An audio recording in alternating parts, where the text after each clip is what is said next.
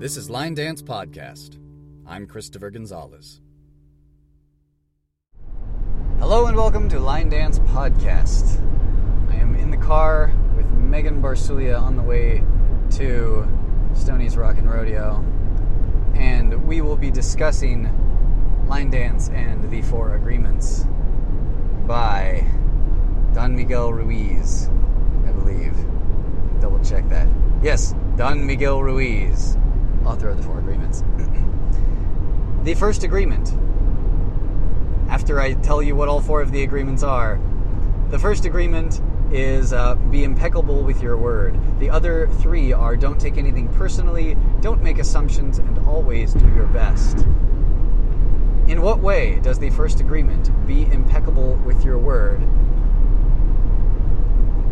relate to line dance? First, I will describe, as there is a little subheading here, uh, an elaboration on be impeccable with your word. Please do. Speak with integrity. Say only what you mean. Avoid using the word to speak against yourself or to gossip about others.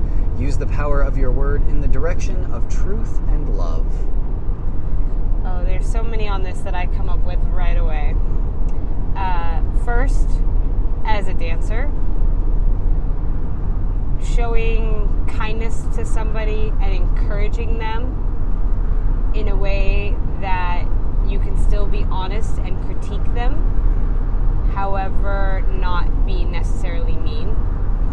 Uh, you can take the time to actually describe the steps in which they may be doing incorrectly, as opposed to just badmouth them for doing them in- incorrectly.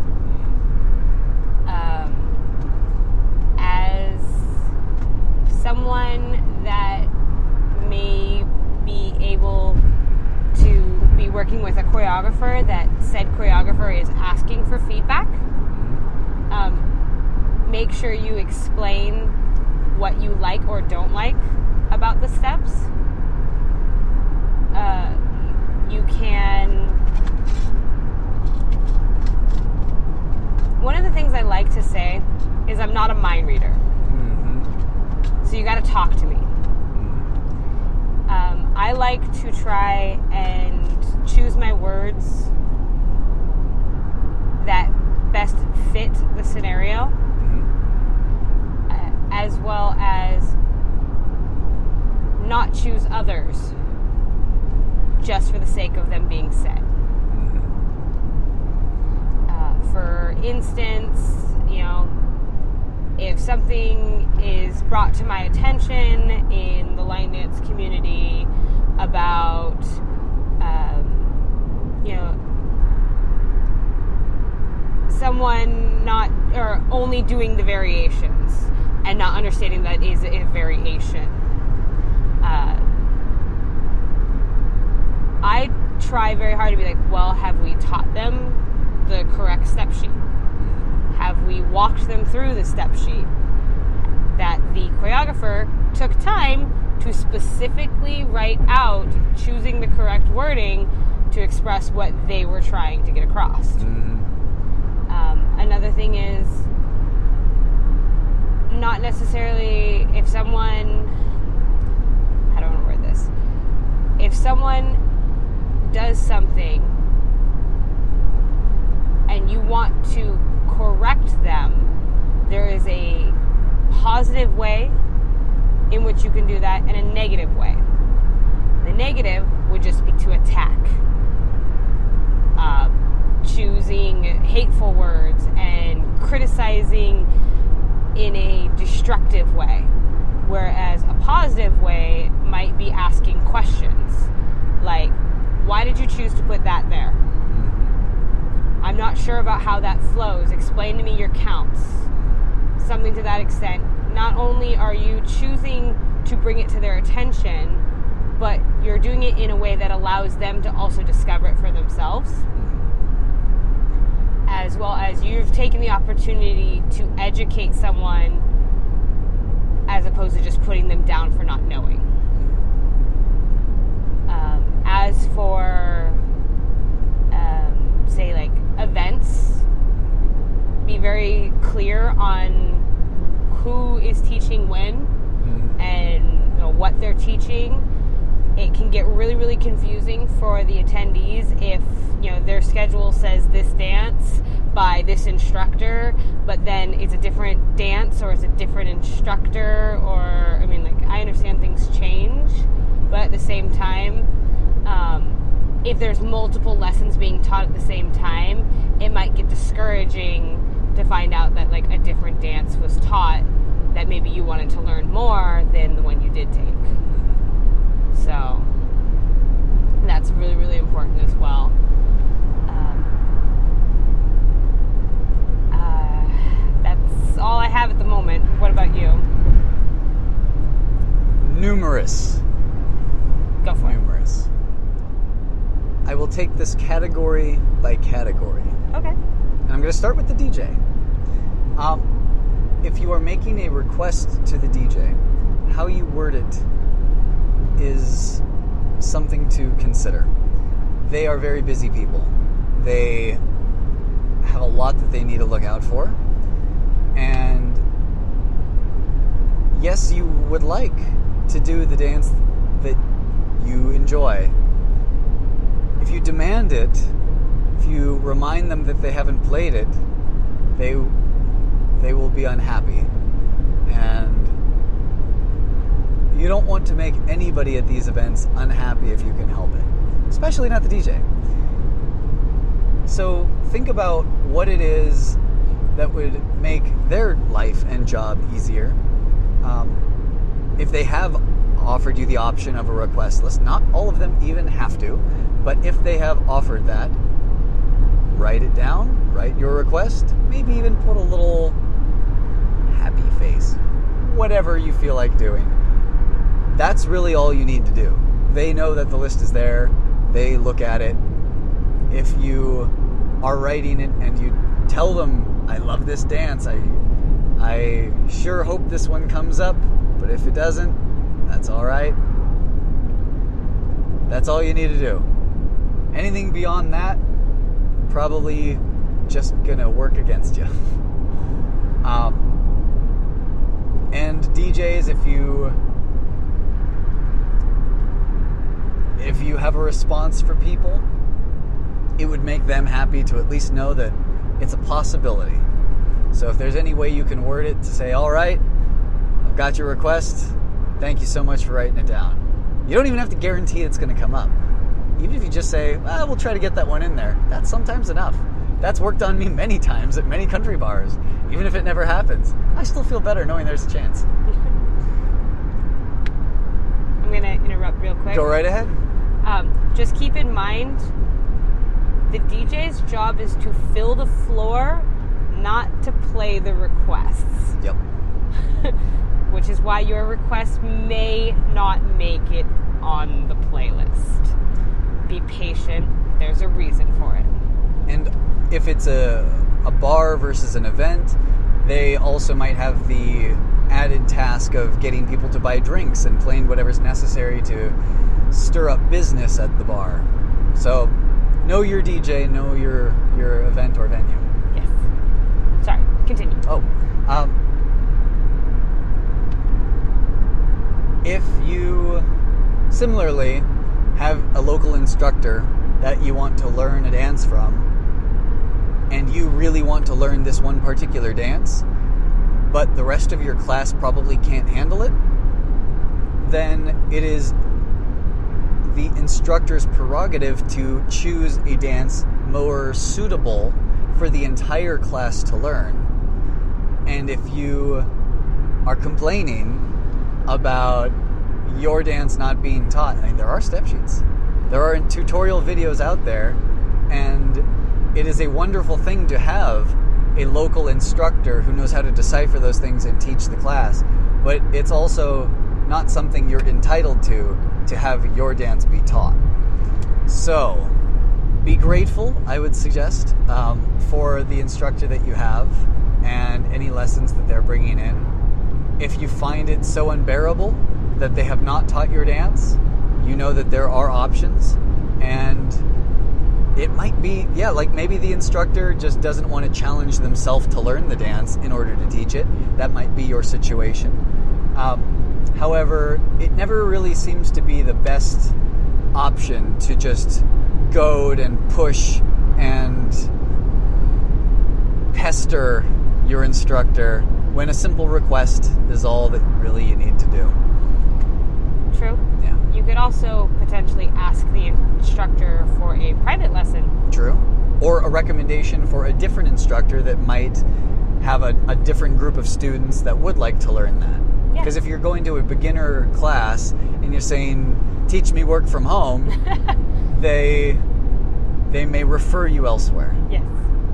Yeah. Uh, oh, there was another one that I liked in here uh, in the subheading where they say, avoid using the word to speak against yourself or to gossip about others. And, well, actually, now that I see the second half of that, there's something I can say to that as well. Uh, but I would say if you're bashing yourself for how slowly something is coming to you, think about it in terms of like, would you let somebody else say this about you? Would you let somebody else make fun of you for not learning it as quickly as everyone? Or if it were your best friend, would you let other people tell your best friend, God, you're terrible at this. You you'll never get it. If you would stand up for your friends, stand up for yourself too. Don't let yourself bully yourself.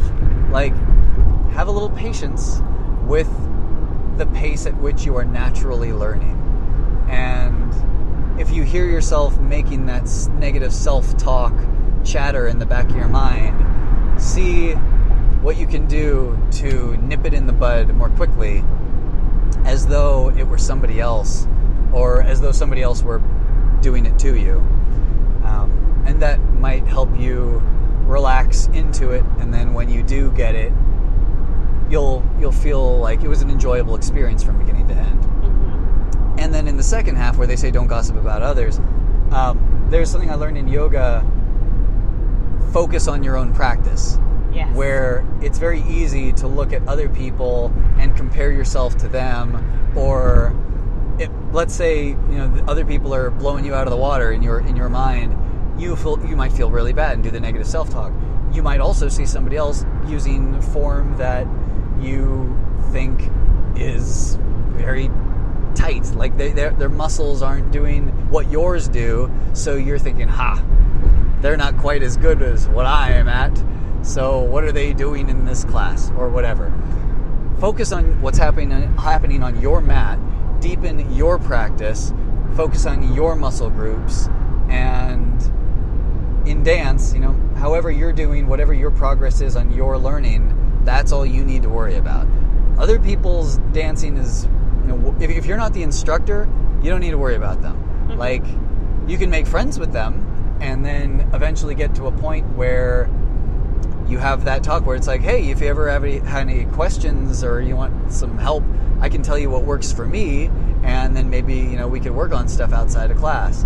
That's something you can do with a friend, but to do it to a total stranger, like if you're going in at, in uh, in theater, they tell you like don't try to be the director. Like that's what the director's for. Yeah. You don't tell your other actors what you think they should be doing if anything, maybe you can talk to the director, in this case the instructor, and have the instructor make a general note to the whole class of something that doesn't single anyone out and might help that other student. But to like go to your friend and be like, look at that bum over there. there you can see that they're doing this poorly.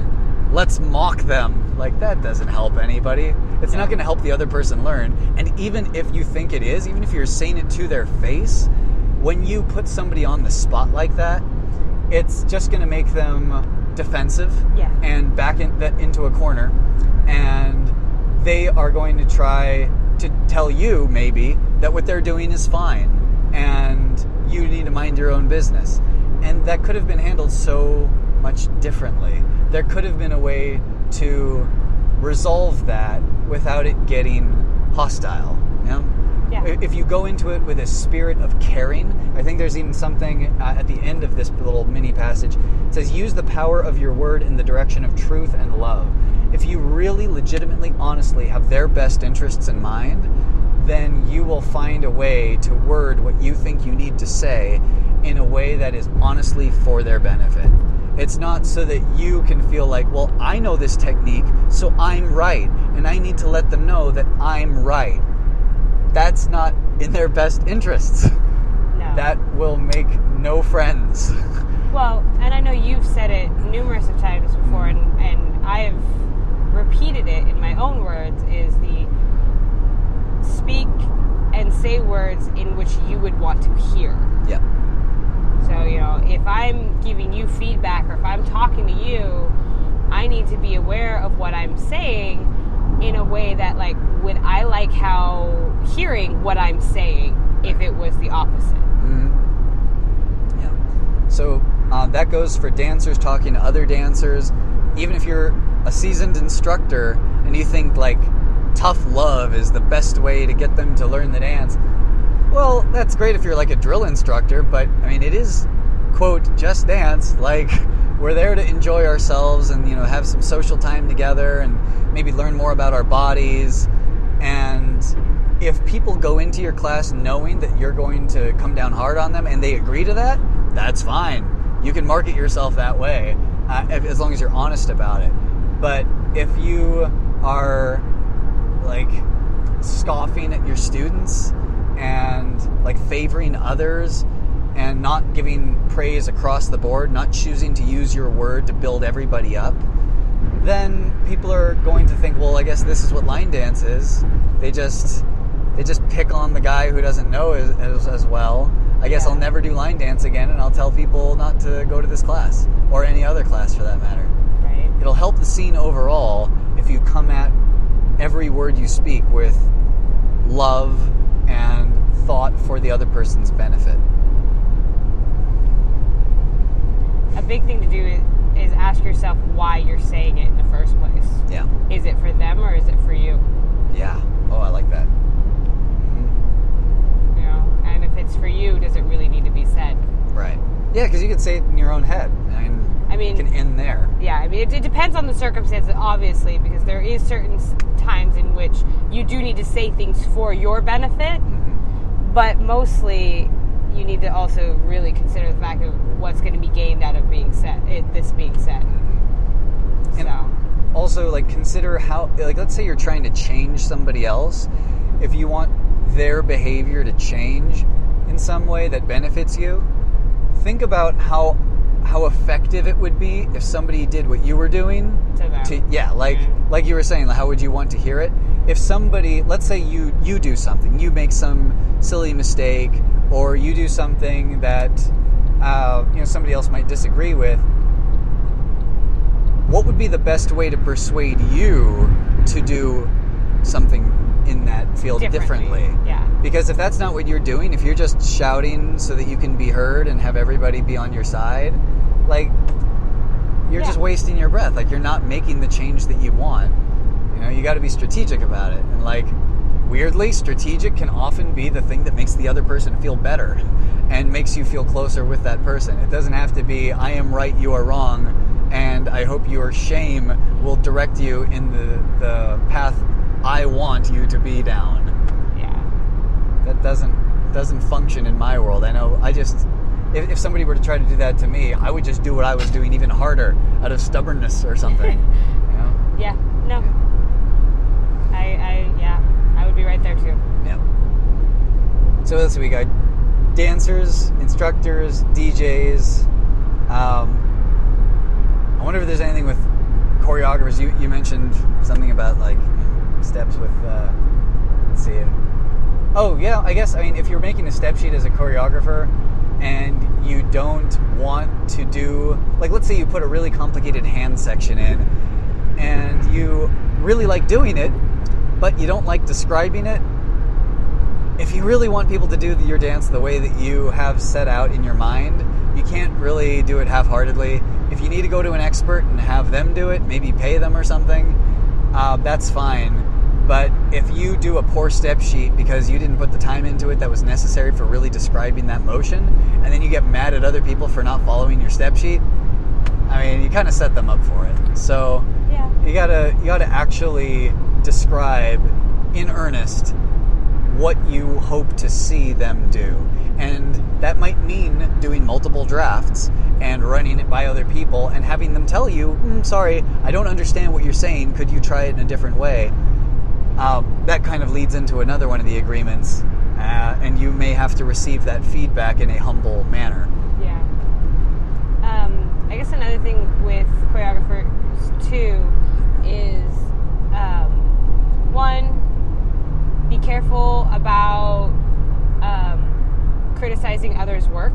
Oh yeah, yeah. Um, I've I've been in a, a position a few times now in which one choreographer friend would ask me what I thought about another choreographer's dance, Ooh. and um, honestly, it I will never say anything to one person that I wouldn't tell the individual in which I was speaking to to their face. Right. So, if I'm criticizing a dance, or if I'm critiquing Mhm. a dance, or if I'm, you know, just giving my input on a dance, um, I will specifically state, this is the steps I like, this is the steps I'm questioning, and I'm not really a fan of this step here. Here's why. And I will give feedback in the sense of like body rolls. I'm over body rolls. Like so it's it's hard for me to look at a dance that has choreographed body rolls into it and be like, "Yay! More body rolls." That's not saying that like I won't add a body roll, but when it's like choreographed into it, I have a hard time with it right now. That's because all the dances I've done for quite some time had a lot of body rolls in it, so I'm kind of over it for the time being. Mhm. Um, that's not to say that I won't go back to liking them. It's just right now. Or if there's like a fun move where it's like all of a sudden like it goes from this direction to that direction with a swivet, and it's like, oh, that was really cool. I like that because that's unique, that's different, that's that's kind of a hot move right now. And it's cool that you're capitalizing it with the way it hits the music. I mean, I will give specific examples because of the fact that I'm very careful about my word usage.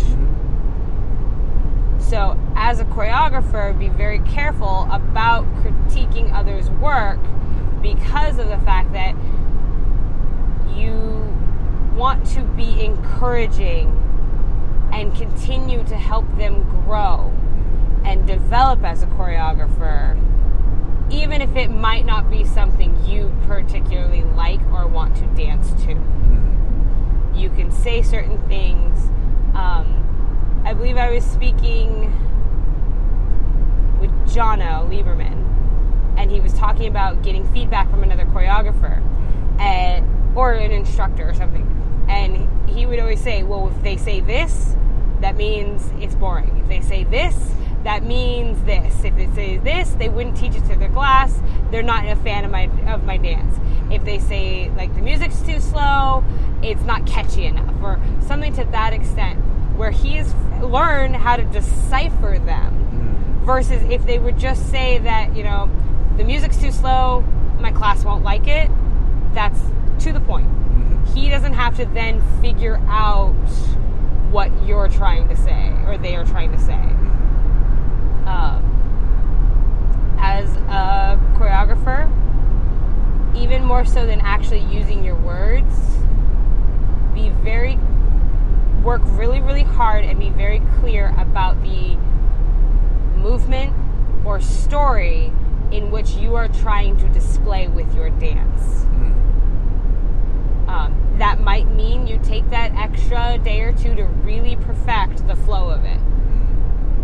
But try i mean i know most choreographers work for that anyways but you know work on things that move you and work on things that mean something to you Mhm. don't just crank out dances Mhm. that's when stuff gets lost in the mix Yeah, it's like being authentic um, and expressing yourself in like the most precise way, as though your movements were your word. Like, if you are doing some motion that you think, well, I guess I'm supposed to do this, so I'm, I'll just put it in there because that's what the thing said. like, yeah, I mean, it's it's a choice, but like, if you really dig deep and do a movement that actually speaks to you, then it'll probably speak to other people as well. Yeah.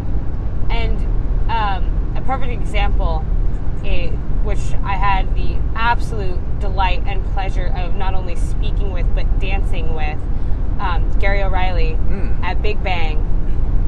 When you love someone, that dance means so much to me. There's so much emotion and so much feeling, and just like I lose myself in that dance every time, and it's so special to me. And in speaking with him, I've discovered how special it is to him too. That came across because of how he chose to word his dance Mm-hmm. and it's a brilliant dance if anybody has not seen it i highly highly recommend it it's beautiful stunning amazing song um, i believe it's what uh, jake owen Yep. oh it's just yeah fantastic but that is one of those where he clearly connected and clearly wanted to display something and i was able to maybe not necessarily get the same message but i was still able to be moved by this piece of work. So. You in in crediting Gary, you remind me of something that happened to me recently where I shared a video and somebody left a comment uh, that was you know, very positive and, and complimentary, um, but it seemed to suggest that they thought I choreographed it. oh Uh, like they were complimenting it in a way that um, it sounded like they were trying to credit me with it. And so then I just posted like a little follow up comment saying like, "Oh yeah, I really loved how such and such person did this or that." Like just kind of you know not not you know be very in their face about like you were wrong or anything like that. Right. But you know just but I had to. I as nice as it would be to take credit for you know somebody else's amazing uh, dance, like I I wouldn't have felt good about that. Like it, it's just the right thing to do to like know when when to chime in on the other person's behalf. yeah So um, there there was a little blurb in the um, in this one that said the first thing was speak with integrity, and that you know in this case, giving credit where credit is due um, would be a way of speaking with integrity. And like if a friend helps you with a dance, and I mean you, you really have to know your friend, but like if they help so much that you start feeling like you need to write them in as a co-choreographer, like go ahead and do that. Like if they're humble, if they're shy, if they don't want their name everywhere because they don't want to be found on Google, because there's some people who are still like that. Like you know, don't don't put me on the internet. You know, um, that's fine. Like it, it's it's up to them if they don't want to be credited. But depending how much they've helped and how much they have uh, you know, inspired the work, it's at least a nice gesture to offer to credit them. And if they turn it down, if they say they have their reasons or whatever, maybe it's some big established choreographer, and you know they don't want to get pressured into teaching it at all their stuff, you know, in the next few months. Then maybe they won't want to be, you know, one of the two names. But at least offer. If you know that the work is not entirely yours, like 100%, then extend the the possibility to the other person of you know having them be credited because they might appreciate it and at least it puts the ball in their court. Well, or even so much as just at, like say the bottom of the the step sheet or whatever, say and a special thanks to so and so Right. Yeah. for suggesting the song, Mhm. or so and so for um, all feedback, or you know something to that extent, where you may not necessarily credit them with like a specific portion of the dance or anything, but still giving them like a little, yeah, I didn't do this alone. I had help. Yeah.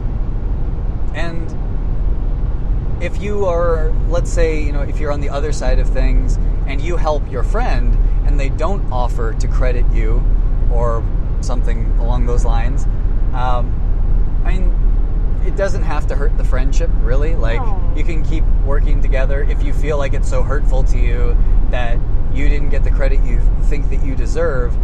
Um, I mean, it's okay to work independently um, and just support them morally. But, like, honestly, I think that there is not such a scarcity of possibility and opportunity in the dance world, um, such that if their dance really takes off and you feel like you didn't get to go along for the ride because they didn't attach you to it, eventually, if you really were most of the inspiration for that, and they've decided that you know their success is more important than your friendship, eventually they may get to the place where they don't have any new inspiration. They aren't able to create something 100% their own, and you working on your own and working on your own stuff, um, you know, you will have all these opportunities possible for you because you have developed a creative and original mind from everything you've done yourself. Um, if they want to come back and and talk to you about working together, that's you know up to you. That's a that's a choice you can make. But as long as you are still putting in the time and putting in the hard work of original choreography, that's not really something that you need to um, worry will, is ever going to come back to you. If if they rely on you for having that ability to create, and then an opportunity comes their way for that dance you didn't get to join them on the ride for, they might not be prepared for it, and that's how the universe will come back um, full circle to help teach them a valuable lesson, I guess. Um, but really, ultimately, if it, if they are able to be happy with the dance that you helped them with, I, I'd say just maybe if you're speaking from truth and love, wish them well and think about what's best for them. More opportunities will come your way. The universe has a way, I think, of of support- and balances. exactly supporting supporting the good for everybody. Yeah. Um, another thing too is don't be afraid to approach said individual and discuss it. Don't accuse, don't attack. Like we said, be very specific about your words. Um, be Truth and kind love. Yes. and try to just express your concern or even just your desire like i you know i understand you're really excited about this i had i had hoped that maybe you would include me in in this Right. you know because maybe it's one of those things where they honestly just didn't think about it for whatever reason Mhm. um, like it's not like they did it maliciously at all it's just that it did not occur to them that that is something that one they can do let alone should do you oh know gosh, yeah. I re- when I think back at like all the different dances I didn't even know had choreographers. Right? Like we came out of the country bar where you just did the dance because that's what the dance was, and like you didn't think that there was some person behind it. It would be very easy at that stage in my dance journey to have decided I wanted to make some dance and thought like, well, um, I mean, there's this really cool part of Chill Factor. Uh, so let me just take this part from Chill Factor, like the mashup. i that was gonna say did. your 11 11 Yeah. mashup that's Yeah. exactly what it is I took 11 dances that fit well to different portions of music in the song My Songs Know What You Did in the Dark by Fall Out Boy. And originally, all I was doing was listing the names of the dances that made it up. I didn't even think that there were people who put time into creating their dance the way it was. Right. So later, I said, you know, here is the first dance. It's this dance name by this choreographer. Here's the step sheet. Go support them. At the time, all I was thinking was this part looks really cool here, so I'm going to use that in my mashup. yeah I, I would tell people it was a mashup of other people's dances, but I don't even think I phrased it as other people's dances. I just said it was other dances. dances, yeah. Yeah, because like that was how that, that's how my mind worked that early in the dance world. yeah it just sometimes you, it doesn't occur to you that that is a thing Yeah. Now, if one of those choreographers had come to me and said, "Hey, you stole my beers ago dance or something, and they wanted to to you know, yell at me for something I did wrong, I I would probably have freaked out. Like, whoa! I just made an enemy here, and I didn't even know I was doing anything wrong. I thought I was making this really cool mashup that I enjoy, and that you know a couple of my friends can do with me. Like, I thought we were just you know having a good time here. Like, I didn't know I was taking away somehow from somebody else's work by including it in my own without saying anything about them. If I were approached in a moderate, reasonable way, then I would have seen that. Oh gosh, I, I, I didn't, I didn't know this was a bad thing. I, I will do something about this because I don't want to hurt you.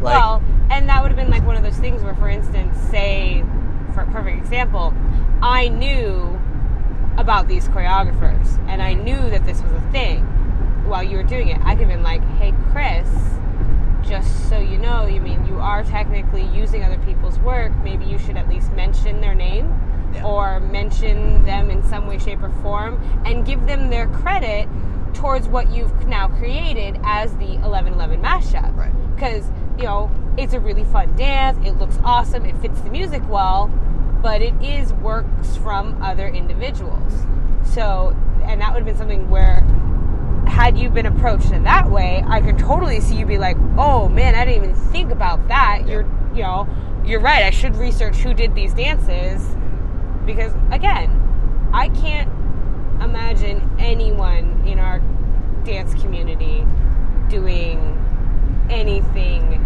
with malicious intent. It, I think genuinely it's all just a we didn't know better. Yeah. And if someone who does know better took the time to kindly inform somebody else in a way in which it could be received, which I'm sure we'll get it further into that in the other agreements, Mhm. then, you know, things would change. You would get a more desirable outcome. yeah like looking looking for a solution where everyone wins Exactly.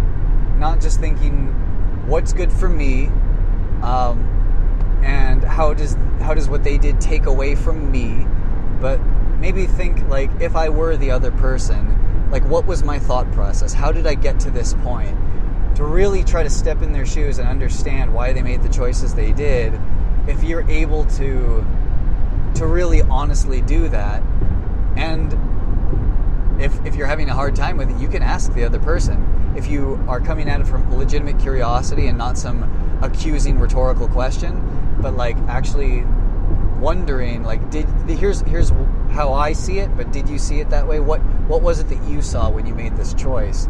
Like, if you really are trying to understand and you're able to communicate in that way, then I think you know, you'll actually get an answer that reflects a lack of malicious intent. That's just, I thought we were all having fun making dances. You know? Yeah. because that's something that I feel like we all have in common, especially when you get into the possibility of choreography. If you were like, you know, where I was when I made the mashup, like that was such a sensitive and vulnerable time for me when I don't even know if I had made Throwdown yet. Like my very first, first original Yeah. you know, dance, like if somebody had come and started yelling at me that early on, I might have quit forever. Like, it, I who knows? And uh, I don't think that as other people in the dance world, we're trying to shut people down altogether. Maybe helping each other out and you know asking the questions in which we all grow from it and and we can all still be friends at the end of the day like that i feel like is the way that i've seen in the dance community is the most natural that, Yeah. that people behave like it, it's it's at least what i've seen the majority of you know if there's ever any weirdness and any hostility it's it, it, it's often because of other reasons and then dance just gets brought into it you know? Yeah. Well, and another thing, kind of along all of this whole lines of like being clear about what you say, um, as an instructor, I mean, I think it's crucial that you are prepared for your lesson. Mm, Um, that you know the step sheet, or at least have ac- immediate access to it during the lesson, and not just kind of wing it. As well as for those who may be more experienced as an instructor um, to give feedback too, being like, hey, you know, you did really good here and there, but what I did see that you could potentially grow from or work on or perfect uh, would be in this category here. You seemed a little unsure of how to describe these particular sequence of steps. Um, you know, I have knowledge. I'm, you know, an existing, you know, instructor for X amount of years or whatever. If you would like, I would be more than willing to get together with you and we can practice describing different moves. Mm-hmm. Um, you're not telling them that they're stupid. You're not telling them that they're incompetent and you're not discouraging them in a way that's saying like you should just give up now because obviously you're doing it wrong um, you're saying hey i have all this knowledge it's at your disposal if you want it i would be more than willing to work with you um, because you're expressing a concern for one because I've taken those lessons where people are just haphazard running through what they think they remember of the dance, and it's a nightmare. It's an absolute nightmare. And I've taken the ones where they're really on point. They know how to describe things. They know how to make jokes about things. They know how many times to repeat things. Um, you know, like they go at a really good pace for the mass majority of the room um, that's stuff you learn over time and practice. And I know um, that me personally, I would love for someone to offer that kind of time to work with me and be like, hey, let's go, let's pick a dance, let's go over it, let's practice learning it, let's practice describing different ways, find out what works for you. Um, no judgments because this is all just fun and learning, and this is all just so that you can get the practice and you know you can you can better yourself you can grow. I mean it's the same thing as a dancer you know? I i would love if people for instance um, Kat Painter stunning technique. I would love the opportunity to work more with her and technique. Same thing with joe. Oh my gosh like anytime uh, Joe had a technique class or Kat had a technique class, I, I would be there, hands down. Because I love how they move and I know they know their stuff. So if they were to willingly come up to me and be like, hey, I see, you know, you're, you're struggling a little bit with these moves here. Did you want me to walk you through some of what I do and maybe see if it works for you? I would be so inclined to listen as opposed to like, you don't bend your knees well enough or you don't prep right or like something where it's like wait was that just an attack on me did i wait what versus that you know suggestion putting the ball in their court because i've chosen to acknowledge my concern to help them grow in a way in which they would receive it well. And speaking of having like an overwhelming abundance of knowledge, I would say seek to have an overwhelming abundance of knowledge if you're an instructor because if you are the type to just be one step ahead of your class and somebody asks you so um, what does it mean by this? Like what is what is a sailor step or something like that and you're like i don't know that's just what it said on the step sheet and when i watched the video it looked like that's what they did so i'm going to call it that you could do that but like um, some of the best instructors that I've seen are the ones where you ask them about one tiny thing, and if you have the time to listen, they will go on for a while about that step and the history of that step and different steps that are similar or what step that originally comes from in the partner dance world. Mm-hmm. Like, if you have so much information about all the aspects of this dance that you're teaching, uh, that you could really not even get into all of it during the time period that you're teaching it, that's a good place to start. Like you'll get hired on for a lot of stuff if you're able to do that. Mm-hmm. If you are just kind of barely skating through and going with your interpretation of the step sheet, then you could teach the dance, but you won't. You'll, you'll be saying, "I don't know a lot" to your students, or "I think," um, and that's it's just I mean. That's- That's, that's one of the later agreements. Um, all your always do your best. Are you doing your best? Yeah. If um, if that's all you're able to say. So when when you tell people I am an instructor, that would be you know be to be impeccable with that and and to speak with integrity and say yes, I have come prepared. I can tell you that this is what this is because I did the research. I know that that's what it is. I can say it confidently and keep you all safe and happy. Yes. That that is saying I am an instructor. Yeah, and I know we've spoken on a few different occasions. Um, I believe that there is a difference between an instructor and a teacher. And I believe that the instructor is the one that takes it to that 100% level. Like you are giving your best every single time. And not just your best to the point of like, well, I tried my best. No, you are giving everything. You've done all your research, you've done all your homework, you've really perfected it. Um, and you've now grown to a level in which you have earned the title of instructor as opposed to just like I well I obviously have taught a dance therefore I'm an instructor. Mm-hmm. Big difference. Big big big difference.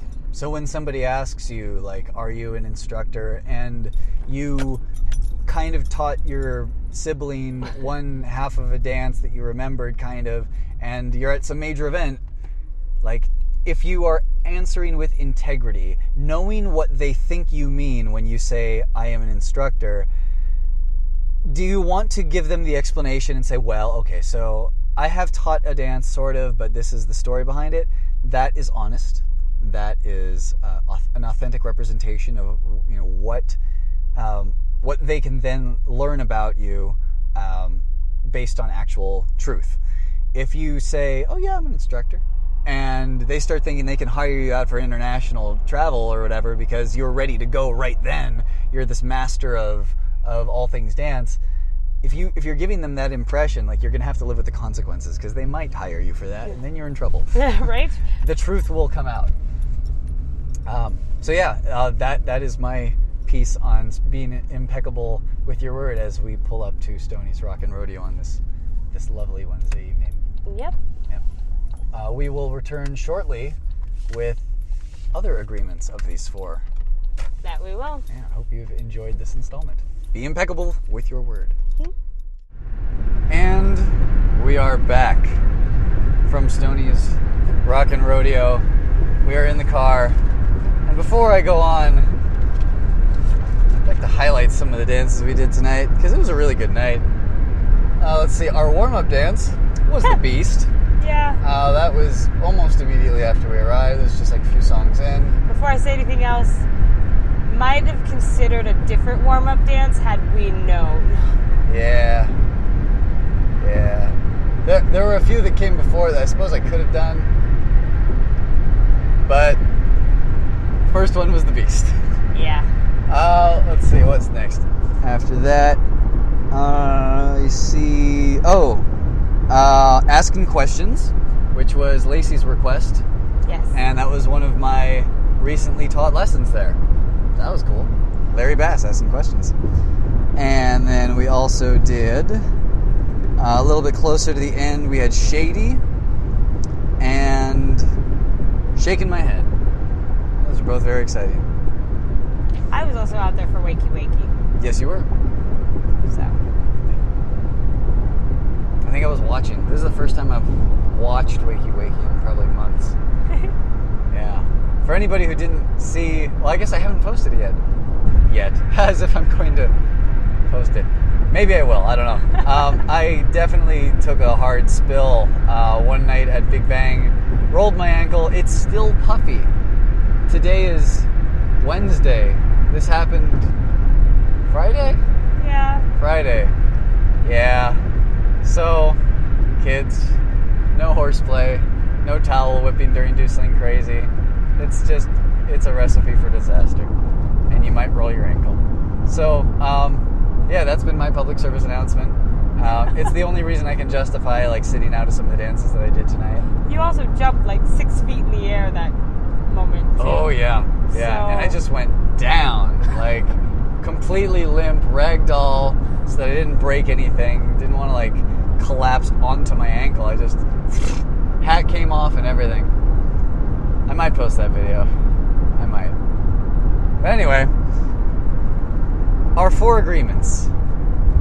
Right. We we have um, be impeccable with your word. Don't take anything personally. Don't make assumptions, and always do your best. These were written by Don Miguel. Was it Ruiz? I think Ruiz. Yes, Ruiz. We are on number two. Don't take anything personally. Nothing others do is because of you. What others say and do is a projection of their own reality, their own dream. When you are immune to the opinions and actions of others, you won't be the victim of needless suffering. How does this relate to line dance? Well, there's a couple different things that come to mind. For instance, um, not that I've had any major experience in a negative sense, but since it's the idea of not taking something personally, if you're a choreographer and someone um, does your dance and does your dance either a incorrectly or b adds their variations that's not about you. Um, that is about them. Uh, most choreographers i've met actually really enjoy when people have fun with their dances so this is totally hypothetical in this sense um, as for uh, dancers I know I, am still working on it. Um, but like eye contact with people around, um, they may have a look on their face and it may have absolutely nothing to do with you or your dancing. They might be just lost in their own thought trying to figure out what they're going to eat next. I mean, just because there's a look doesn't mean it's about you. Um, so try not to like own that. Uh, let's see what else is there. Um, not everybody's gonna like your choreography. Yeah. Not everybody's gonna like your song choice. Not everybody's gonna do your dance. Uh, there might be certain dances that nobody does. There might be certain dances that everybody does. Um, that one's going to be a hard one for a lot of people because from my several conversations with choreographers, it, it is self-expression, which means they are expressing themselves out there. So I can see how they potentially could personalize if someone doesn't care for their dance. But it's not about you. It's just how they relate to it. Um,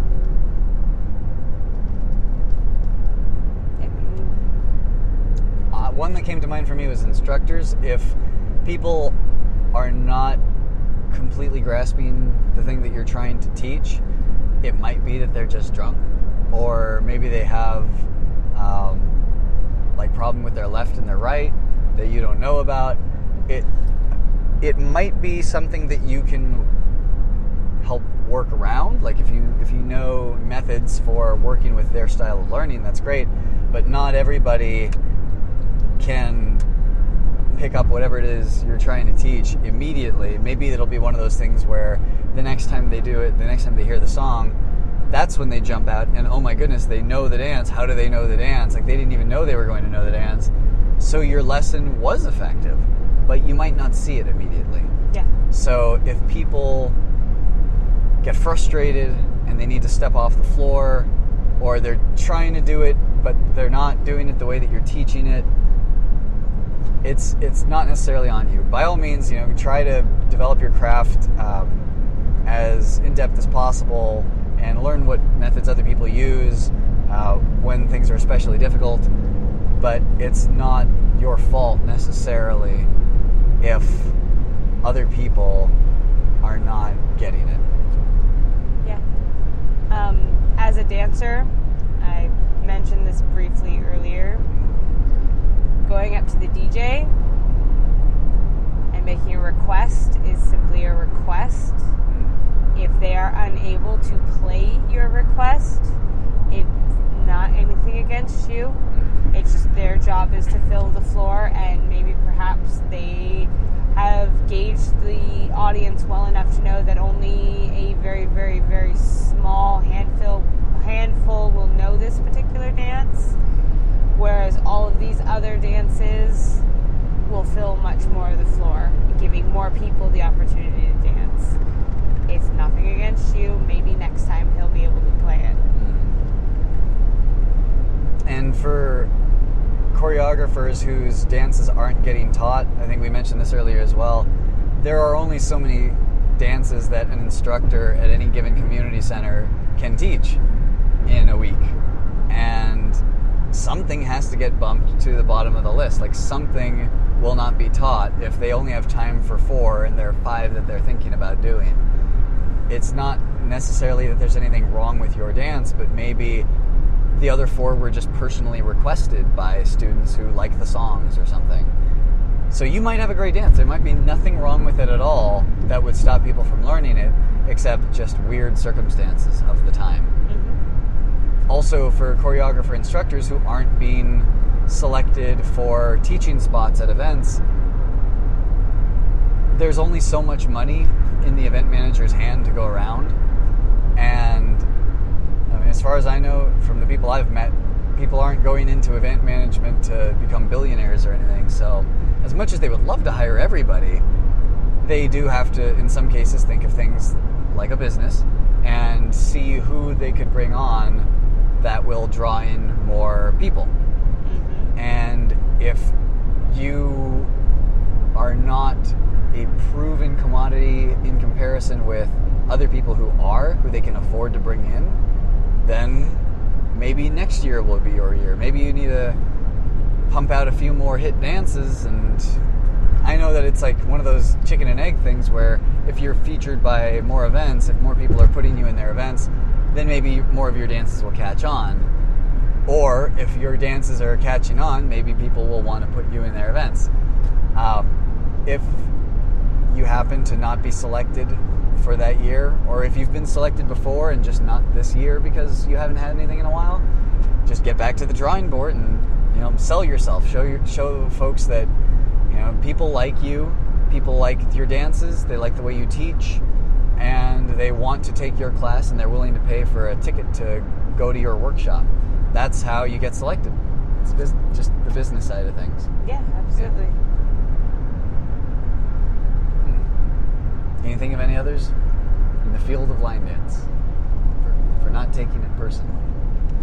Um, well, I mean, anytime you get any type of feedback or critique or anything like that, um, it is important to remember that it isn't necessarily meant as an attack on you. And if people are following the agreement one, which is choosing their words more appropriately and with meaning and saying what they want to say, um, then it won't be a hurtful attack. It, it is just feedback. It's simply take it or leave it. It's your choice. Um, it's only their opinion. Uh, as well as um, one of the things that I like to try and remind myself is if I ever feel slighted, it's my perception. Um, it's how I'm currently seeing whatever situation has occurred. And although there are times that I'm still perfecting this, um, I like to put myself in the position to look at it from the other person's point of view. What could they have been going through that caused them to do this? Or what could they have been dealing with that caused them to say that? Um, and because I take that extra effort to try and figure out potentially where they could be coming from, it allows me to start realizing that maybe it's a little bit more perceived than actual. Um, and whether that's someone critiquing my dancing ability or giving me feedback on any choreography or song choice or anything like that, um, I try to remind myself not to get defensive. That I can only grow from what they have to say. That,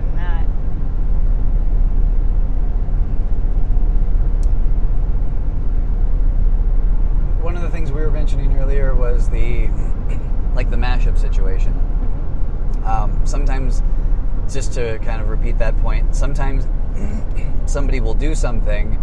Um, like you know, if I were to list in the mashup a whole bunch of names of dances and not credit the choreographers um, for being you know part of the thing that I put together, then it might not be an intentional slight on any of the choreographers as much as I just didn't know any better because that's where I was in line dance at the time. I thought everything was, you know, take things as you you know can to maybe make them build towards something else.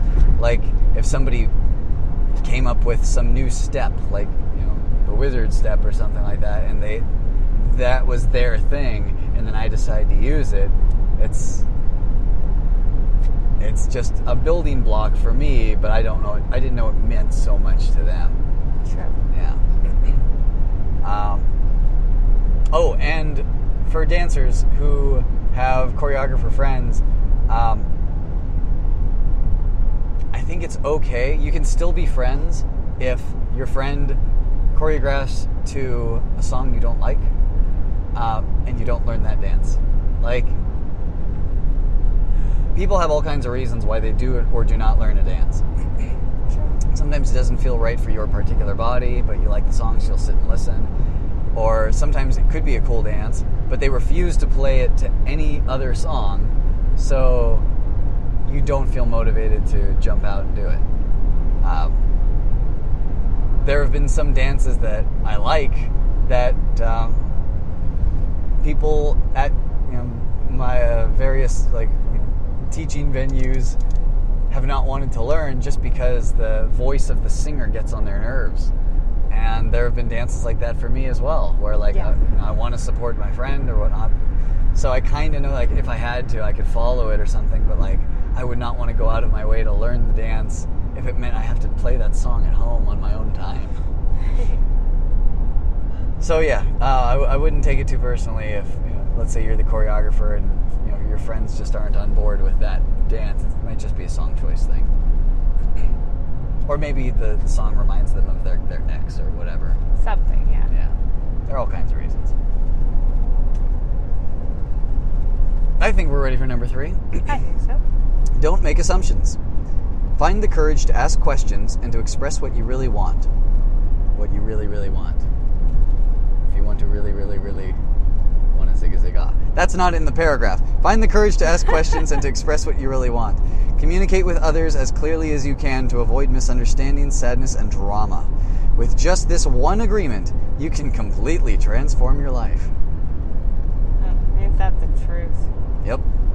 I love questions, so I like that they say, you know, have the courage to ask questions.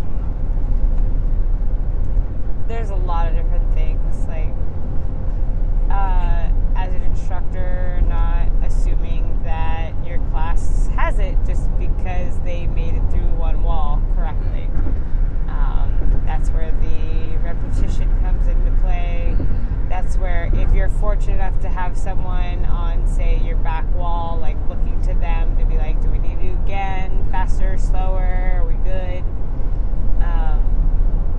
Sometimes I like to almost bore them where they say that they're good, they're ready to move on. I'm like, all right, let's do it a couple more times because sometimes they are just feeling really good, feeling real confident.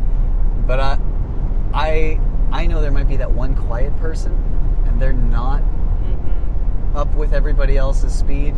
And if I'm the bad guy because I was the boring one who wanted to do it more times, then it's not their fault.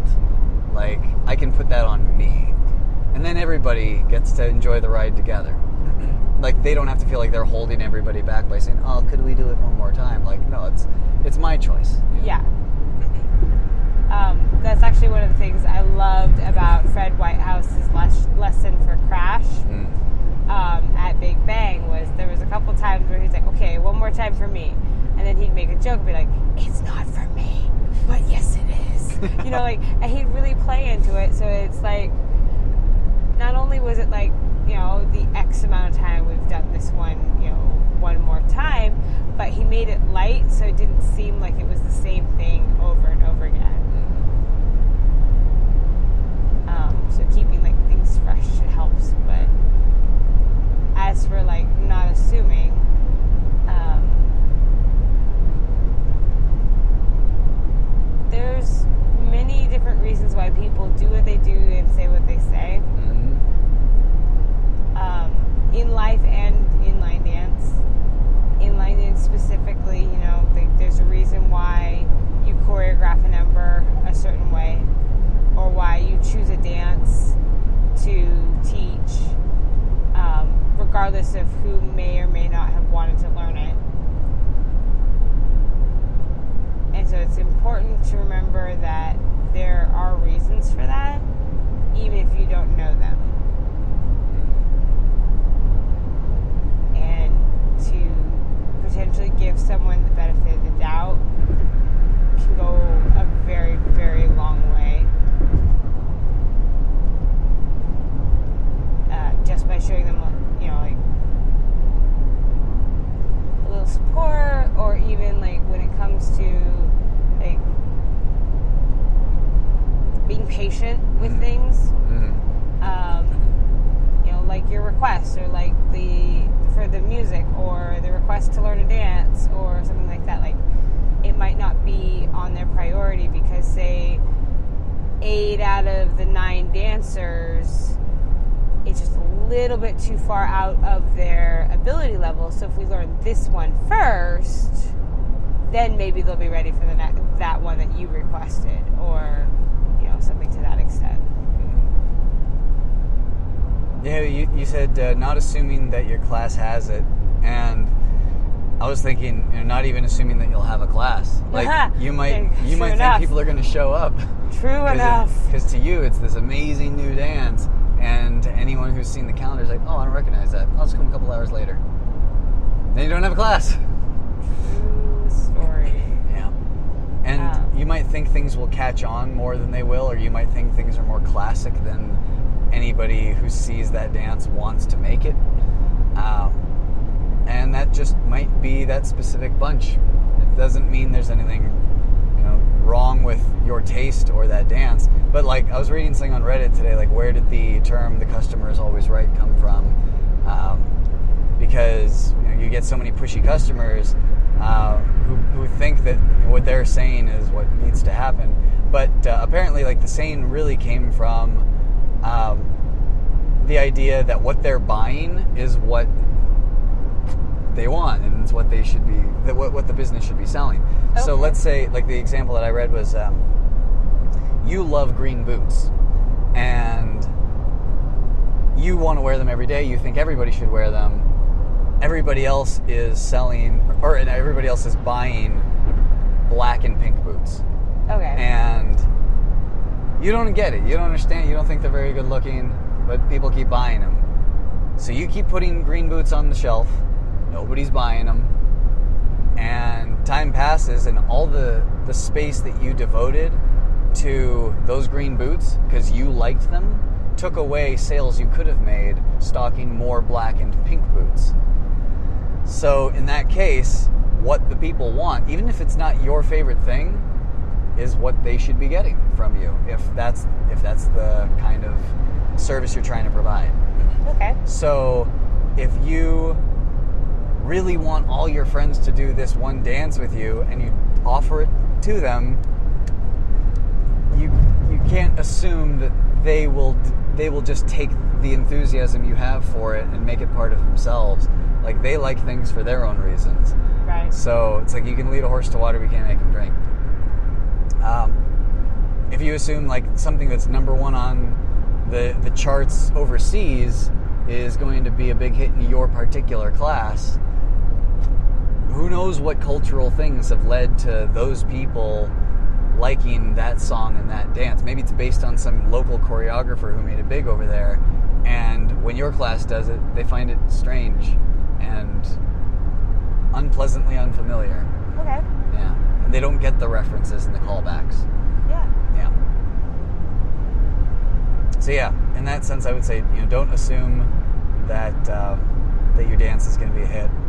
Um, if you are an event manager and you're seeing a name keep popping up for choreography, I would say don't assume that they are necessarily the best for your event unless like you have some more facts to back it up. Like they wake up early they go to their stuff on time they're prepared they're professional uh, they're friendly and they encourage repeat visits to that event if they're all those things as well yeah sure hire them for the event but if all they're really known for is choreography and nobody really wants to talk to them in real life because they're really unpleasant and like impolite to people then your assumption that they're popular based on their dances uh, it does not hold up as far as whether they will be a good instructor at a live workshop. True. Yeah. Very true. And even if they're like really good on video, it wouldn't even necessarily be the best assumption to make that that's how they are with large crowds. Because it's very different to talk to a camera alone in like your garage or wherever uh, versus talking to you know hundreds of people. It can still be something that is a skill that can be developed, but that that should be discussed before they show up to the event. Let's see what other assumptions. I think DJs are pretty good about not assuming what dances people know because they have like a good eye for it. So Yeah. they, they tend to go in pretty prepared, not leave a whole lot of dead air or dead, dead floor space. Mm. Oh, and then kind of with the not taking it personally, um, like don't assume that people will learn your dances just out of like brand loyalty or because they like you. Because similar situation, like they might have their own reasons why they're not doing it. Yeah. Okay. Breezing through these last three. Number four, always do your best. Your best is going to change from moment to moment. It will be different when you are healthy as opposed to sick. Under any circumstance, simply do your best, and you will avoid self judgment, self abuse, and regret. I almost feel like this one's just self-explanatory. Yeah. Um, it's really important as a dancer to give your all and know that it's okay if you mess up or even add your own embellishments, whether they work or not. Um, that as long as you're out there doing as much as you can and you're having fun, you can turn around and look at it with pride. Um, as for choreography, don't settle for your first draft. You're stuck with it forever once it's published. Yeah. Like you can try to make changes after the fact, but if people learn it and they don't feel like learning your new version, uh, then you're gonna have like weird split floors and stuff at events. Yeah. That's gonna follow you around. Like some DJ someday is gonna play that that half-written dance that you threw out there, thinking like, "Oh, what a cute callback to ten years ago," and then you're like, "God, I am so not proud of this. I wish I had not done this." Yeah. Yeah, I mean, and if you're best, if you think it's your best, ask for feedback. I mean, it's scary, but you're gonna get feedback once you publish it. Yep. So you might as well as get feedback from somebody you trust before you publish it. Yep. Uh, trying to think what else I can think of. Oh, uh, well, for dancers, I would say anytime you dance could be the last time you do that dance. You never know what's going to happen to your body or you or that business. Like, it could be the last time. You never know. So, I mean, for a lot of dances, that's how I think about them. Okay. Like, if this is the last time I ever did this, did I want to half heartedly kind of stumble through the motions and text or something?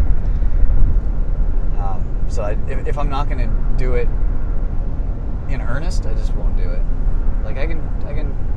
It, it, there's like this idea uh, that whatever you're doing, you should be doing it fully. If you're sitting, really sit. Like get into that chair, relax your muscles, and if you're dancing, really dance and like be out there and feel all the movements of your body.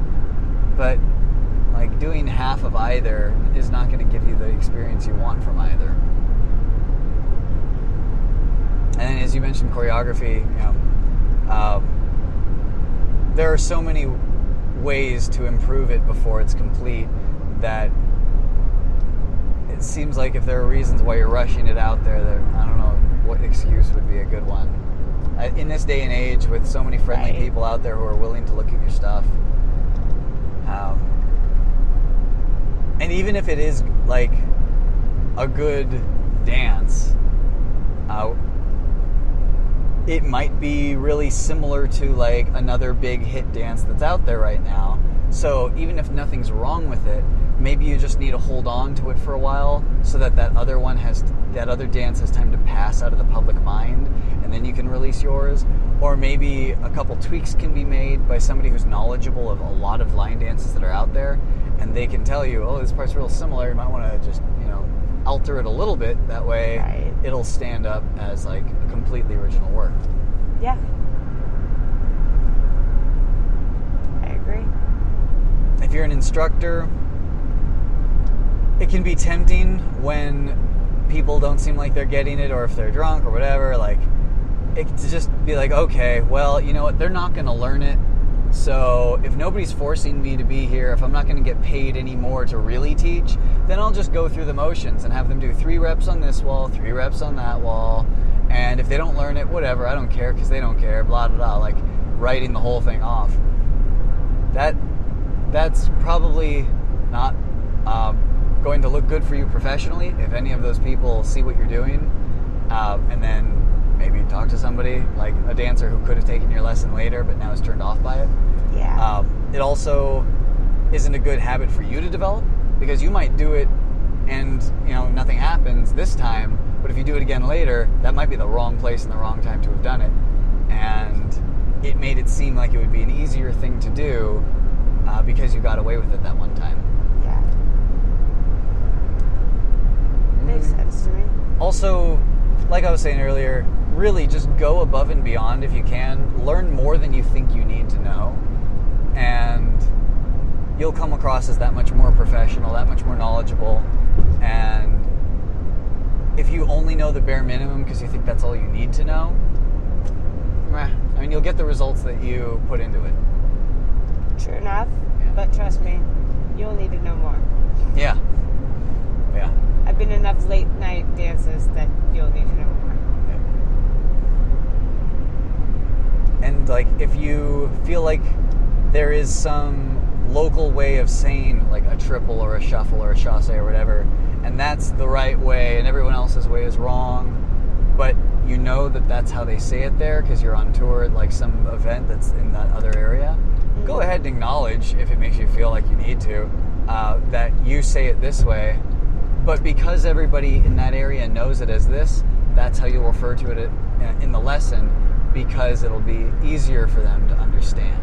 That makes a lot of sense. Yeah. So like no in that sense know more than you need to so that you can get the best results for that time and place. I like it. Yeah. So we got dancers, we got choreographers, we got instructors, DJs. That would be another place where you can go above and beyond. Really know the people who are there. Um, the ones I've seen, like JP and Louie, they're great at this. They know who is still like awake and out on the floor, Yes. and they play their dances. And they don't necessarily just play the obvious ones either. Like they'll play the ones that they know are maybe more obscure usually, but which like five people here know Yeah. because th- that happens to be the combination there. So, you know, do a little bit of homework, do some research, read through their their CopperKnob bios or whatever, and see the list uh, of their older dances. See who they've co-choreographed with. So if two of them are in the room, you can play that one. Yeah. You know, two birds in one stone there. Um, get more music if you're able to, like if you can afford it or whatever. Like get lots and lots of music so that you have more options for some of those dances that can go to anything. Like you might have a whole lot of country songs ready for two step, but maybe you have like a hip hop loving crowd that wants to do tush push to like a more hip hoppy song. So maybe have some hip hop in there. You know, stuff that doesn't actually have a line dance set to it yet, but could go well with these general dances. You're really good about making having a list of like dances that hit a certain um, beats per minute, Hmm. So that you can have those songs as well. Mm-hmm. So Yeah. Optional ones. yeah, and then you can really use the filler dances. Mm. as I like to refer to them because they don't they're not set to one set song. They Right. can be those oh look, this one's perfect tempo for tush push. Yeah, and some of them aren't necessarily meant to have specific songs with them. Like Joe specifically said in uh, teaching Rita's waltz, this was not meant to go with any one waltz song. This can be done with many. Yeah. So you know, feel free to pick your favorite. She just had a couple suggestions of ones to use, but know, nothing's um, so you know phrased out to that one song that you couldn't switch it up. Yeah. Um, and then for event managers, there are so many events right now, so many options for people. If you're not doing your best, people will have other places they can go Yeah. with that same amount of money. They're not stuck to to you and what, what you're offering if you're not doing your best to like bring in friendly, competent instructors and um, maybe a you know a hotel that doesn't have like bugs. You know, maybe a nice hotel even. Um, easy to get to, you know, easy easy to find low cost transportation to. Yeah. Um, so many things like you know, floors that, that don't hurt your feet when you dance on them or trip you up. Um, maybe even you know having like photographers or videographers come out. Like there's so many things you can do to put on a great event. If you're not doing your best, people have a lot of different ways now to review publicly review your event and um, and discourage other people from going to it and then that's the end of your event maybe because they're all going to some other one that's like a couple weeks later Right. If Yeah. that. mm-hmm. yeah Um, I know that Doug and Jackie are really good about that with uh, the Vegas Dance Explosion. Is like Mhm. taking people's feedback and like saying, "Hey, give us feedback. We want to improve. We want to make this the best it can be." mm-hmm. Um, as opposed to just you know assuming that this is what's going to work every time. Mm-hmm. Yeah, So- Kevin Lutz is really good about that with Stoney's as well. Like he talks to people. He he he is active on Facebook and people send comments. So when something needs to be changed in any aspect of that venue, it's probably going to happen within the next like couple months. You know, if, if it can get uh, budgeted and all that stuff in. Mm-hmm. So that's why you know, he's been going as long as he has, and people love you know packing the floor like tonight. Uh, any little wrinkle gets ironed out, and uh, you know, providing a forum for people to make it possible for you to do your best, that you even know what your best would look like. Um, that's that's a helpful thing to, to do. Makes everyone happy and that's when not taking it personally and not assuming that uh, you know what everybody likes or dislikes um, is all that, that's also important Yeah. let's see we got managers we got djs we got choreographers instructors uh, oh gosh and uh, dancers themselves as ambassadors any of these people as ambassadors walk around with a smile and be approachable because you might be the person that convinces them they come back to that event or that venue. And if you're having an off night and you know that, you know, if you order a couple pork sliders or, you know, a burger or something, if that's really going to make your night better so that you can be friendlier and talk to more people and encourage them to come back and learn dances, just do that. Like you know the solution, put it into action and you will be at your best for everybody else's benefit. that and remember since social media is as big as it is right now, that what you say, what you do, and what you post is a direct reflection on you. Mm-hmm. Um, and if you want to be seen in a certain way, you need to be aware of that. Um, if you don't care, you don't care. I mean, that's totally your prerogative. It's not, you know, I'm not going to tell you what to do by any means. But just keep in mind that it's extremely easy to misread or misinterpret text because you can't see a person's reaction um, or hear their tone.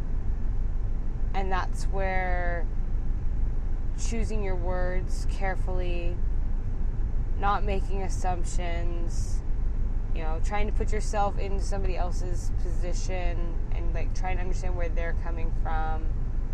And ultimately just stay humble and kind really goes a long, long way. Um, I was specifically tonight pleasantly surprised when um, a friend of ours told us that he goes on specifically to our Facebook. It's like his guilty pleasure um, to find out like what we're up to and the new videos and dancing and things that we're po- posting. Um, and that made me proud. It made me really proud that like I was a source for him to find enjoyment and just you know it it just broadens the dance community that much more. Um, you know, I have a, an amazing group of ladies right now, which gentlemen are welcome to join too. um, participating with the daily themes of the month, just trying to put positive back into the world because there's a lot of negative out there, and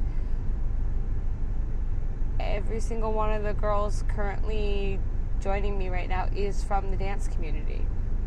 Um, and I'm, I'm really proud about that. I think that we can make a difference if we're aware that our actions and our words matter. They can make an impact. One small little action, one small little phrase can either make or break someone's day. And just ask yourself which one do you want? Yeah, like they said, always do your best because it's easy, especially on social media, to think, well, I'm just among my friends. It doesn't really count. We get to be mean. We get to we get to hurt other people's feelings because this isn't real life. I can say things that I normally wouldn't say to someone's face.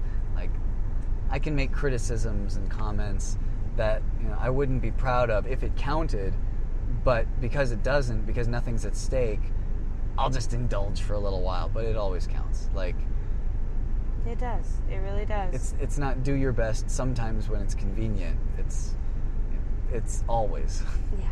yeah, and it's hard. I mean, there's so many times when you want to cheat and and just go for that low blow that you know you're going to regret because at the time you think it's going to feel so good and then afterwards you wish you could take it back but everyone's already seen it and now you're kind of committed to it because it's, you know, it's out there now Yeah. so it's important to really think about what kind of person you Present yourself as. yeah yeah Because, I mean, again, other people read that, other people see it, and, you know, again, you can chalk it up to it's none of their business or anything if you really feel like it, but ultimately, I think we're here to help support each other and to move each other forward and not exclude that one person because maybe they dance just a little bit off or their steps are a little bit wide or um, you know they maybe don't fully grasp the concept of um, counting or i mean whatever the case may be whatever you know the DJ doesn't play your song or you know it's we're all just one big community and the only way it's going to keep getting better is by you know thinking of others before yourself going along with um, focusing on your own practice like we were saying with uh, the first one and and the yoga parallel um, it's also easy to say well, okay, I'll, I'll I'll always do my best as long as they do too. And then oh whoops, they they weren't perfect. They did something I didn't like, so that makes it okay for me to cheat and to do this thing that I'm not proud of because they did it first. So yeah, you know now now I get to lash back at them.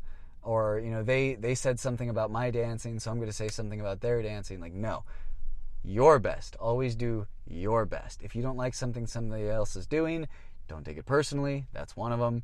Uh, don't assume you know why they did what they did.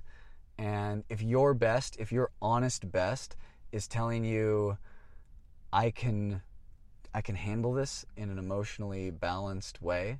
I can think about what will make them happy and see if we can find like a middle ground. Uh, I can refrain from being hurtful, if nothing else. Um, if I can just not say anything and let this slide and let time pass, if that's what I'm able to do, and that, that that's what my best version of myself would do if I were that person, then I'll try to be that person. Mm-hmm. And if you feel like it's impossible, like uh, behaviorally, I would say nothing's impossible. Like just sitting still and closing your eyes can solve so many problems. Yeah. Yeah. Well, and again, I mean, we have such an amazing community when it comes to line dancers. Mm-hmm. Um, I've met and spoken with so many just beautiful souls that really do love dancing and have a passion for it and know what it brings to their lives and it's similar to mine that I mean a lot of this is you hypothetical situation some of it's not um, but if you ultimately look at every situation as there's always two sides regardless of what my side is. And in fact, I actually would almost say three sides side A, side B, and what actually happened. Hmm. Um, because it is a matter of perception. Mm-hmm. Um, and that's where most miscommunications come from. Mm.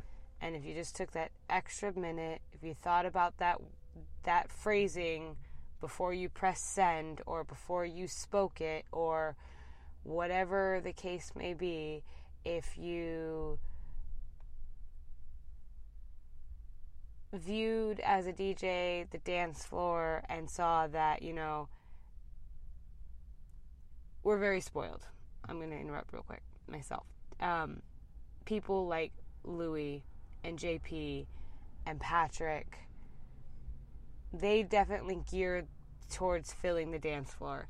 But when they see that certain patrons have been sitting out for a while, they will certainly play one that they know will get them up on that dance floor.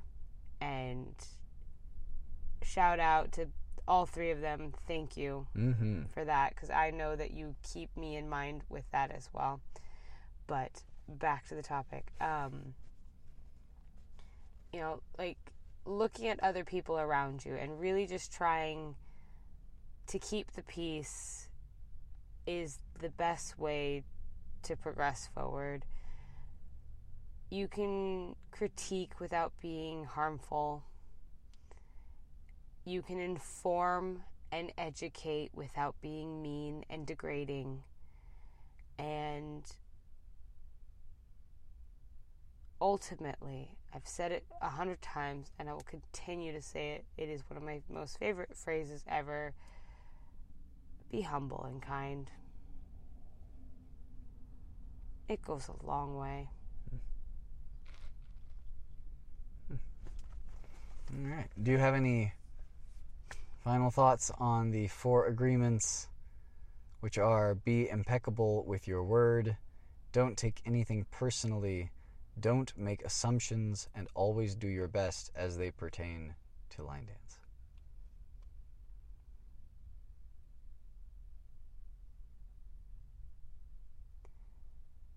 Well, we I think we we covered them pretty thoroughly for the Mm. most part in the different aspects of how we can see it. Um, the only other thing I could say is if you're not having fun, you're not doing it right. Hmm. So go out there, have fun, just don't make it at the expense of somebody else.